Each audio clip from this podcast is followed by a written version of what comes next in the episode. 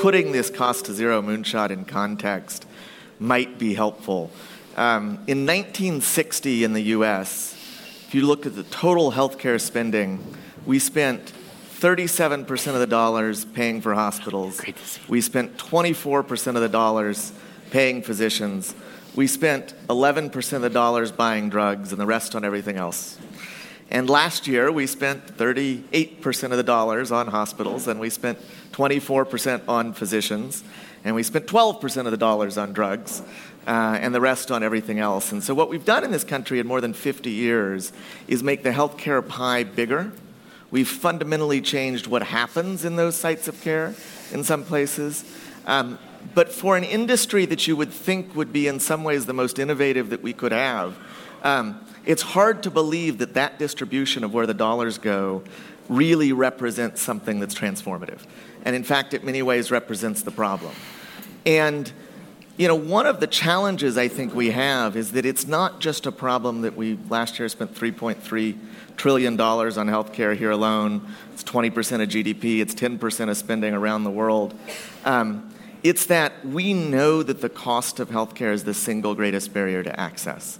Um, we know that how much money you have has a bigger impact on your health outcomes than almost anything else we can identify. We know that your zip code has almost has a bigger impact on your health income, health outcomes because of that. And so one of the challenges becomes when you think about this as a moonshot, we do a lot of kind of diddling around the edges when it comes to healthcare cost. We're going to take 10% out here, we're going to make this 5% better. And those are big numbers when you add them up. They can be hundreds of billions of dollars. But the reality of it is, we live in a world where the average 50% of Americans say they couldn't find $2,000 to pay a medical bill in 30 days. And so if they have a plan that's got a deductible above that, it doesn't matter if it costs them $2,200 or $22,000 or $220,000, right? They're not going to go get that care. And that's why this really needs to be a moonshot. This is why we really need to think about maybe not cost to zero, but cost pretty close to zero, cost that's an order of magnitude lower. Um, and it's been exciting to be here. Um, it's been a kind of optimistic couple of days to hear people who are really thinking about uh, how we do things that are bold and daring and audacious in healthcare. Um, but these conversations always happen with a little bit of, of skepticism. Um, there are two industries in the last 30 years uh, that have had declining productivity per worker, and they are healthcare and education right? So every time we introduce a new technology in healthcare, we add people, we don't take them away, and we have to pay those people and train those people and insure those people and equip those people. Um, when we bring out a new pharmaceutical treatment, no matter what the pharmacoeconomic papers say, we still keep a certain amount of the medical cost in the system that doesn't actually have to be there anymore. We keep bringing them back in and we do the things. And then we've created an economy that is immensely dependent on healthcare. Healthcare is uh, the largest employer in the US by industry. Uh, in most towns and cities, the health system is the largest employer. One out of nine people in this country actually works in healthcare. Um, it's the only industry that actually had job growth month over month through the Great Recession. Um, added 8,000 people a month in hospital jobs just a couple of months ago. And so we have this phenomenal kind of dichotomy in the US where, on one hand, we are doing really innovative and really great things for people. Um, and on the other hand, every time we do them, we make them less accessible for everybody. Um, and so that's the challenge here, which is how do we actually really view cost of care as an access issue, as fundamentally a moral issue, and not being about getting $2,500 to be 2,200 or getting $100,000 to be $80,000, but really saying, how do we make it so that healthcare is fundamentally accessible for everybody who needs it without laying off half the people in the economy, without changing what it really means to be a professional in healthcare, um, or without just saying we're going to continue to debate healthcare financing, which is just about who pays the bill, not how much the bill really is. So, um, maybe with that kind of extended introduction, Liz, I'll start with you. Um, you are both um, the heart and soul of the system, and in some ways, part of that problem that I just rattled off with mm-hmm. big hospital spends and big physician spend. You have 10 hospitals, you've got 1,000 doctors, you employ 16,000 people in the Pacific Northwest. Um, what are you doing about it? Well, you know, it, has been sort of an interesting for me time to be here and to also reflect about this change of mindset. I, and I was, I was just talking to a colleague of mine where I think we've focused on scarcity as a mindset. And I'm an optimist. I'm an impatient optimist, but I'm an optimist. So focusing on abundancy and less in scarcity. But in healthcare, and especially on the provider side, we, eh, there's a radical cost reductions that we are doing three strategies. The first one is to reduce the current operating model. It is unsustainable.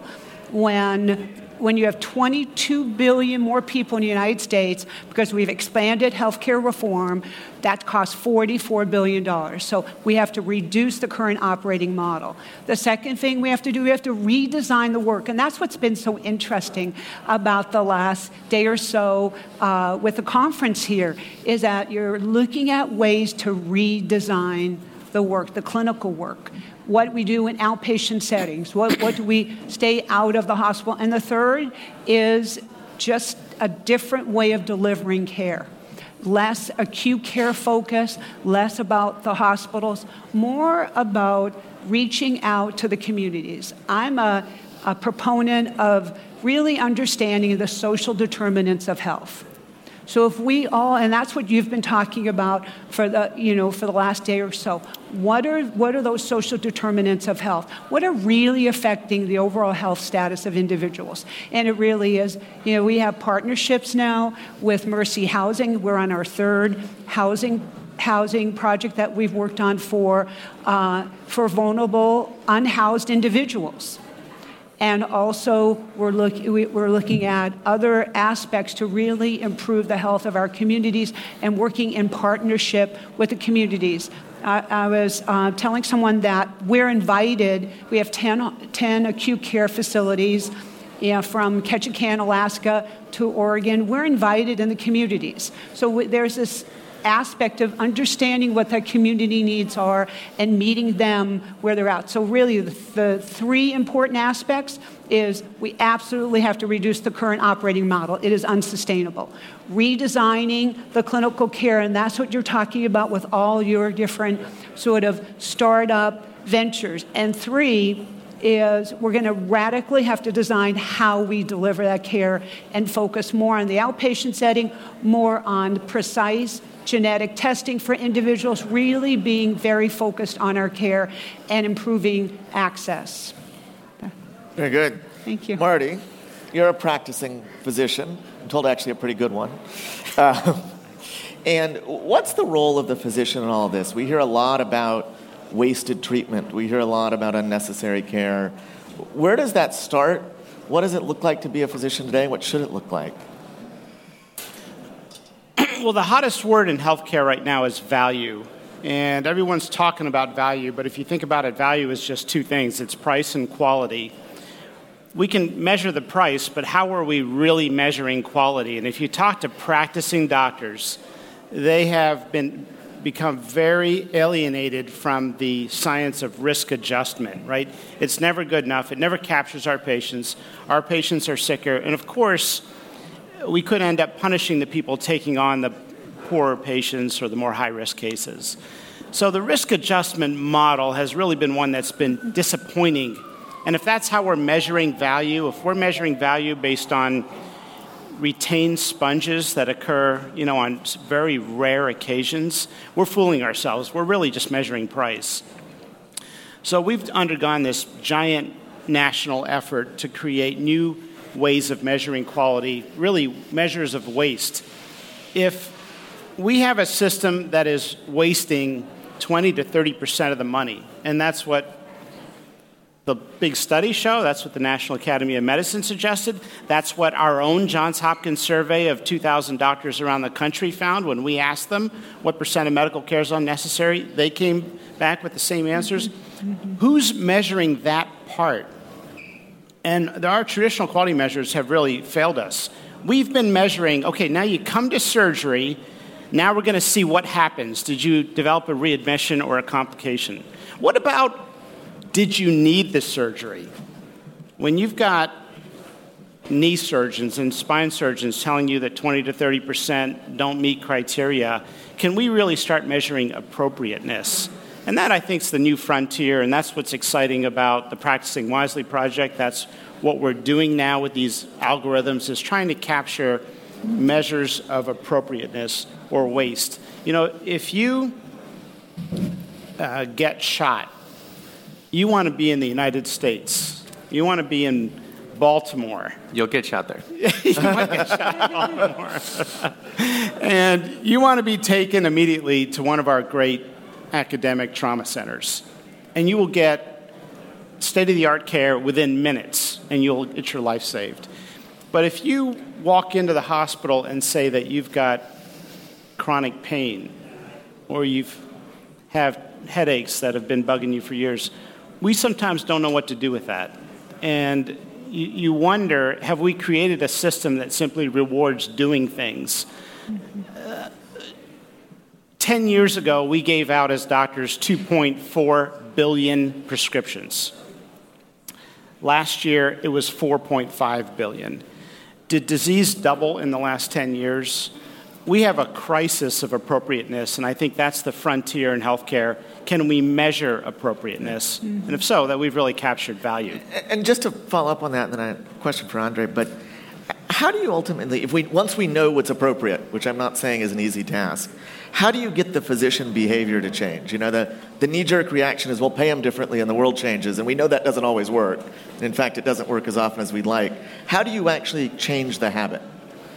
Well, for a long time, that's been the holy grail of healthcare, right? How do you, it's something, an issue true to any hospital CEO's heart, right? How do you influence physician behavior around best practices? And what we've done with the, the appropriateness measures is we've been able to graph every physician that does something and can show you where the waste, where the outliers are, those who are doing unnecessary surgery, giving out too many pills, too many prescriptions, too many opioids after routine C sections in narcotic naive patients, you name it. What do you do with that data? Now, if you talk to different people, they'll tell you um, make it public information, humiliate the docs, some will say put them in jail. Some will say, you know, embarrass them.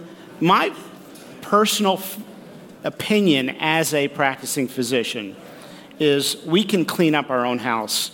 If we can share the data with the doctor directly, and it's a peer to peer data sharing, we can let them know, and we've done this now with some of our measures. Hey, this is the rest of the country, and this is you. You're in the outer, you're two standard deviations from the mean around this particular metric, they immediately move into the mean. We've done that trial. And I think that's where the power is. Now, what if some people don't respond to that? Maybe there are step two, step three measures. We've suggested that in years two or three, if there's still an outlier, that information gets shared with their management or leadership. And maybe the association would choose to do some action but I think if we can be civil about it, it'll be effective. Because look at the ProPublica surgeon scorecard, right? What they did was take some standard methodology and make surgical outcomes by surgeon public information, and they got destroyed by the medical community. Why? I would argue it was not a scientific destruction of what they did, it was a territorial destruction. How dare you? Tell us, you know, who's good and who's bad. You're an external entity. We listen to ourselves. You know, we doctors are unique individuals. Yeah. If there's two of us in one town that do the same thing, we hate each other. you know, we speak a different language. It's a unique vocabulary, and I think there's enough heroes out there, like Andre. By the way, congratulations for taking a step to work on the opioid epidemic full time. That's admirable, consistent with everything I know about you. So, Thank you. but doctors can clean up. We can clean up our own house. We just have to have good ways to measure value. Great. So, Andre, you trained as a physician, and then you quickly decided to change the world on a more macro level. Uh, you worked in government and transformative organizations, as, as Marty just talked about. What's the system view on all this? Where are the big leverage points? Good question. Um, I think the. For, I want to point out I have real issue with the name of this moonshot. I've said it on Twitter. I think it's very catchy and it's concise. That's good. But I want to echo what Marty pointed out. cost is not the single variable in the equation. It's one of the two, probably three main variables, but it comes down to value, um, including also uh, consumer patient experience. So I just want to be very blunt with that. If we just focused on cost, we could, you know, people dying would decrease cost. So, right, we, we don't want that. Um, in terms of macro view and systems view, I think it pretty simply, over, to oversimplify, it boils down to where the dollars flow, flowing from, and to, and I think as, as a physician, if I'm, not if, I'm a, I'm a pediatrician, which is maybe five to 10 years behind all of the really interesting payment innovation that's happening in group insurance or Medicare.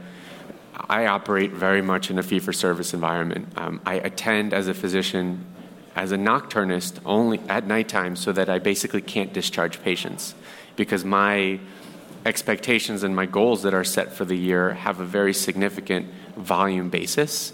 And if I practice as a daytime hospitalist, I would be under, not, not doing a service to my hospitalist division. Um, as a nocturnist, I don't feel bad because I generally can't discharge patients. And that's a problem. That, that, that's kind of how I've hacked my way into being able to, to clinically practice. Mm-hmm. If the dollar flows were different in the pediatric space, and frankly in the rest of, of healthcare, where the hospital was going to make more money by never having the patient come back, unless they really had to, our behavior would be fundamentally different. And I think that is that, that that's it. Like that that's the answer to everything. Uh, I understand a hospital CFO's uh, anxiety about being stuck in a fee for service system, being pressed to go towards value with quality measures and, you know, one to five to maybe nine percent of your revenue being attributable to performance on those quality measures. But 91% of your revenue is still fee for service. So, at best, what we're going to have is a schizophrenia amongst providers where, yeah, I know 9% of my brain is supposed to be improving, you know, decreasing hospital acquired infection or preventing readmission or whatever, but my bonus is actually going to be, you know, am I discharging or admitting more patients? So until we get to the creative models like the Maryland global budget for Medicare or the Vermont all payer model or the Pennsylvania rural hospital global budget, it, it's we're just going to be frustrating providers with more rules. Um, I do want to point out a, a, caveat here, again, back to the name of this moonshot. Cost to zero has rumblings of, I mean, bias, like Medicaid is, is yeah. my, what I love. Not the program itself per se, but who it serves. Um, cost to zero has very similar uh, uh, undertones of block grants, which block grants in and of themselves are not a bad thing. It's underfunded block grants. And when you get to a big scale, like $500 billion a year spend scale of, of what Medicaid is, if we are really talking about a cost to zero phenomenon or like really driving down the cost without thinking about outcomes, we get into a scenario where a lot of the prior legislation that's been proposed of like cutting spending to a safety net that is already underfunded by any, even like 5% or 10%, that will kill people. That will drive down cost. Yeah. But outcomes won't be improved. So um, I think we're, I think ultimately, uh, hospital leaders, payer leaders, in my case, I just am now uh, CEO of opioid treatment program. Uh, we all need to be able to take the short term hit and go to our board and say, we may very well lose money in the short term if we're really going to commit to value based payment in the long term, and then you're really going to win in the long term. Anything outside of that is kind of wasting time and frustrating providers. So uh, it's, it's going to be interesting to see how the head of the pack really goes ahead, even further ahead of the pack by making those types of investments. But it also takes a really brave board to be able to say, fine, we'll take a hit for not just one or two quarters, but one or two or three or four years. Yeah. I, I, was going to say, what's, what's your take on that? I agree with both of, uh, both of the physicians on the panel. This is where we have to change that mindset. Every time, as a CEO of, uh, of a million admissions a year in, in the hospital, 16,000 employees. Every time a patient is admitted to the hospital, if it's not for trauma, if it's not for uh, surgery, it should be a failure of the system. Yeah. It should be, we should see it not as a benefit, but as a failure of the system. That means that the patient, you know, either in the community, if, you know, more wellness care, again, with access to primary care. You know, one of our communities in Washington, in Longview, 50% of all the babies that are born in Longview are NARS babies. Those are babies that are addicted to opioids. 50%. Um, when I went to the community to their board meeting, they said they wanted more data. I said, I don't know how much more data you need. you know, so let's say we reduce it by 25%. And so those are real life sort of situations that happen outside the hospitals, outside of the physician's office.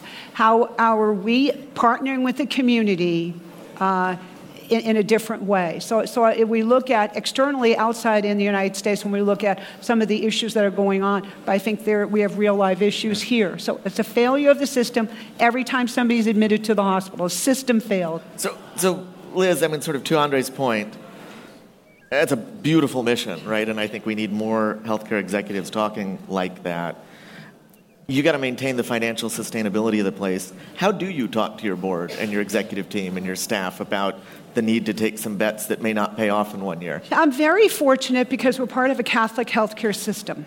So the way we view healthcare is that it's a right, not a privilege. And I was at the Mother House. We have two Mother Houses, one in New Jersey, the Sisters of St. Joseph of Peace, and one in Bellevue, Washington. I met with the sisters before um, the holidays. And I was talking to them about the strategies for the future. That we're not going to get bigger, we're not going to acquire more organizations. What we're going to get better at what we do. And again, partnerships with the community. What they said to me was that, you know, you can never do enough for the community, you can never do enough and you can always do more. So I, so I think it's that abundancy and not scarcity. So let's move, let's change our mindset to abundancy. And that's what we're talking about for the last day and a half here. You know, we can all just say, oh, healthcare is, you know, too much money, 33 billion, nobody's going to be able to fix it. But everyone here who's here is thinking about ways to make it better. So I, I think that's impatient optimism. We need to do it quicker. Got it. And oh. Sam, can I just chime in really quickly? So I think, Liz, what you pointed out, which is emphasizing this theme of local, local, local, um, even though I've had my thoughts on my political bosses, which are no longer my bosses, um, I completely agree with their central tenet of local, empowering local leadership. We're, we're, we're in an interesting time right now where if the right uh, red state congressman mm-hmm. is engaged in a local issue and is bought in, let's say the opioid use disorder crisis, mm-hmm. and that deep red congressman comes to CMS and says, I want the following things done. I want the following state plan amendments approved. I want the following waivers approved. Let mm-hmm. us do the mm-hmm. following demonstration. That's basically the only thing the political leadership at CMS is going to approve. Mm-hmm. And so combining the Medicaid dollar flows, which are massive, with some of the interesting SAMHSA dollars, mostly in the form of grants, which are interesting, with local coalitions of commercial insurance, and then progressive leadership like Liz from the provider front, I think we can actually make significant mm-hmm. strides towards value based payment. Mm-hmm. Um, I I don't really see many other ways outside of that mechanism. Now, it does alienate like the rest of the mm-hmm. country. I agree. But let's just do something, right? Even it, it, it, and and great, let's have some deep red states be the exemplars of healthcare transformation. That would be impressive. Mm-hmm. All right, I'm going to ask each of you my usual question as we wrap up, and I think I think we should rename the moonshot with permission from Andre, which is it should be the value to infinity moonshot. I like um, it. Yeah. Rather than cost to zero, but maybe maybe Andre, I'll start with you. Um, you're in charge of the value to infinity moonshot. You've got all the time, money, influence in the world. What's the one thing you do to make a difference? I will tell you what I am doing. Um, I don't have infinite resources, but we have good capital. Um, I am investing entirely in the opioid use disorder mm-hmm. crisis. Thank you. Um, I think that the um, I, I, think that the mm-hmm. uh, the conversation of the behavior, behavioral health care system mm-hmm. in parallel with the mm-hmm. rest of the healthcare system is a mischaracterization of the problem and how we get to the solution.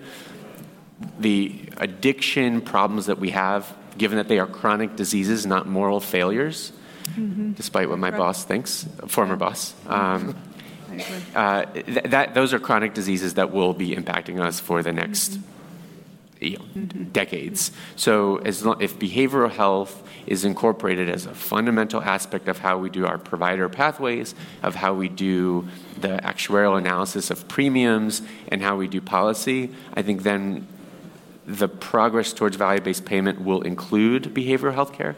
But right now, I mentioned you know Medicare, group insurance at the forefront. Medicaid five to 10 years behind. Behavioral healthcare is just now starting to salivate over fee for service yeah. because they got off of block grants. So, eh, behavioral healthcare is where I am actually completely mm-hmm. investing all of my time and money. Marty. Well, first of all, I want to say on behalf of those of us in the trenches in medicine who can tell you that healthcare is messy, mm-hmm. and as you learn in your own businesses, um, it's not that simple like we're going to tackle this and mm-hmm. fix it and disrupt it and solve it. It is mm-hmm. a giant industry with a lot of stakeholders, uh, of which the weakest voice is the patient out of all those stakeholders. Um, I want to just say thank you for innovating and making our jobs better mm-hmm. and helping the care of patients. That's, mm-hmm. that's the reason we went into medicine, mm-hmm. and I think that's why I'm so inspired to meet so many of you. Um, I'm a big fan of Catholic hospitals. I, am not Catholic, maybe I should be, mm-hmm. but they have applied their mission and uh, consistent with their values, forgiving patients sometimes of their bills, offering charity care. That's a rarity nowadays, mm-hmm. and I'm profiling them in, in some writing I'm doing because one of the biggest drivers of cost besides the waste in the system is what I call price gouging. If we can use honest terminology or patient centered terminology, a patient is told a cabbage is $150,000, uh, kind of squirms and says they might look somewhere else, and the hospital says, no, no, we'll do it for 40000 And then they say, you know what, we've arranged to do it next door for uh, 5000 and they say, okay, we'll match that. You know, I was I mean, telling Marty a, a story that I got a letter from a grateful patient who had made a decision to to uh, sign up for a high deductible plan, and she really didn't understand what that was. She had emergency surgery that she needed, and then her husband had gotten cancer. And she said to me, because of that decision that she didn't understand, she, she would have lost her house and gone bankrupt. But because of our financial advisors, they helped her you know, qualify. And so those are the type of things that Marty's talking about. When people are vulnerable and they're ill, we, we talk about healthcare like it's something, you know, this cognitive dissonance. These are the most vulnerable time of people in their lives. The number one bankruptcy. And so you know, the people that go into healthcare, and you are in healthcare now, self-select ourselves because we commit ourselves to journeying with people wherever they're at. And so that's what Marty's talking about here. So, Marty, I'm, I'm going to push you though. Yeah. Uh, Andre's fixing mental health, starting with opioids. What are you doing? What's your What's your one thing? So, as surgeons, it's uh, to me an embarrassment that we can't disagree on how many opioid pills you should go home with after a standard gallbladder removal or colectomy or a thoracotomy or a C section. So, why is it that it's the Wild West and one of my residents says, I like to give 90 and I like to give 5 and I like to give 30? So we've created a website, solvethecrisis.org, where we've listed guidelines that I've developed at Johns Hopkins with my partners to say laparoscopic cholecystectomy, five pills max. And actually, most people can get away with ibuprofen and acetaminophen in combination. You don't need anything. Now, if we actually explain to patients, um, you can take an opioid, but just so you know, there's a risk of fatal addiction and destroying your life. And, mm-hmm. you know, people wouldn't take it, we just give them out like candy. And I think, to me, it's an embarrassment that we're talking about 50% of babies in a NICU with NARS. We're talking about the opioid crisis. We've got some of the best talent in medicine mm-hmm. committing his mm-hmm. life now to the opioid mm-hmm. epidemic. And we're still giving out opioids like candy. And I've walked up to senators in D.C., which are, as you know, a dime a dozen, and I've said, I can tell you who in Vermont is prescribing absurd amounts of opioids in narcotic naive patients after routine surgery. Do you want to see the data? And I have not seen that level of interest in actually getting dirty and on the ground and looking at that. But that's our work, solvethecrisis.org. Mm-hmm. Liz, the last words you you get all the time, money, influence in the world. What's the thing you're doing? Well, just like what I said earlier, it's this sort of changing the mindset on abundancy and not scarcity. So, what I've committed to all of our communities, we have three large communities, three large regions, one in Oregon, Washington, uh, and up in Ketchikan, Alaska, that $100 million for our communities. And we've uh, developed community needs assessments and what whatever we need to do to partner in the communities. And I think that's that next step is that this, this humble partnership. That's what we're doing. We're not going in there knowing everything, understanding that we're partnering with the community, um, just like we did with the uh, with the NARS unit we, up in Bellingham, Washington. One of our orthopedic surgeons for the last 10 years, the weekend after Thanksgiving, he and about 300 volunteers spend the whole weekend. They partnered with a shoe company and giving coats and shoes and examining uh, unhomed people's feet. So, I mean, these are the type of things. I know it's not sexy. I know it's not, you know, it, it, it's not going to be personalized medicine. It really is understanding our communities and meeting them where they're at in a, in a way of abundancy. Fabulous. Thank you to all three of you. Keep up the good work. I appreciate it. Thanks, Sam.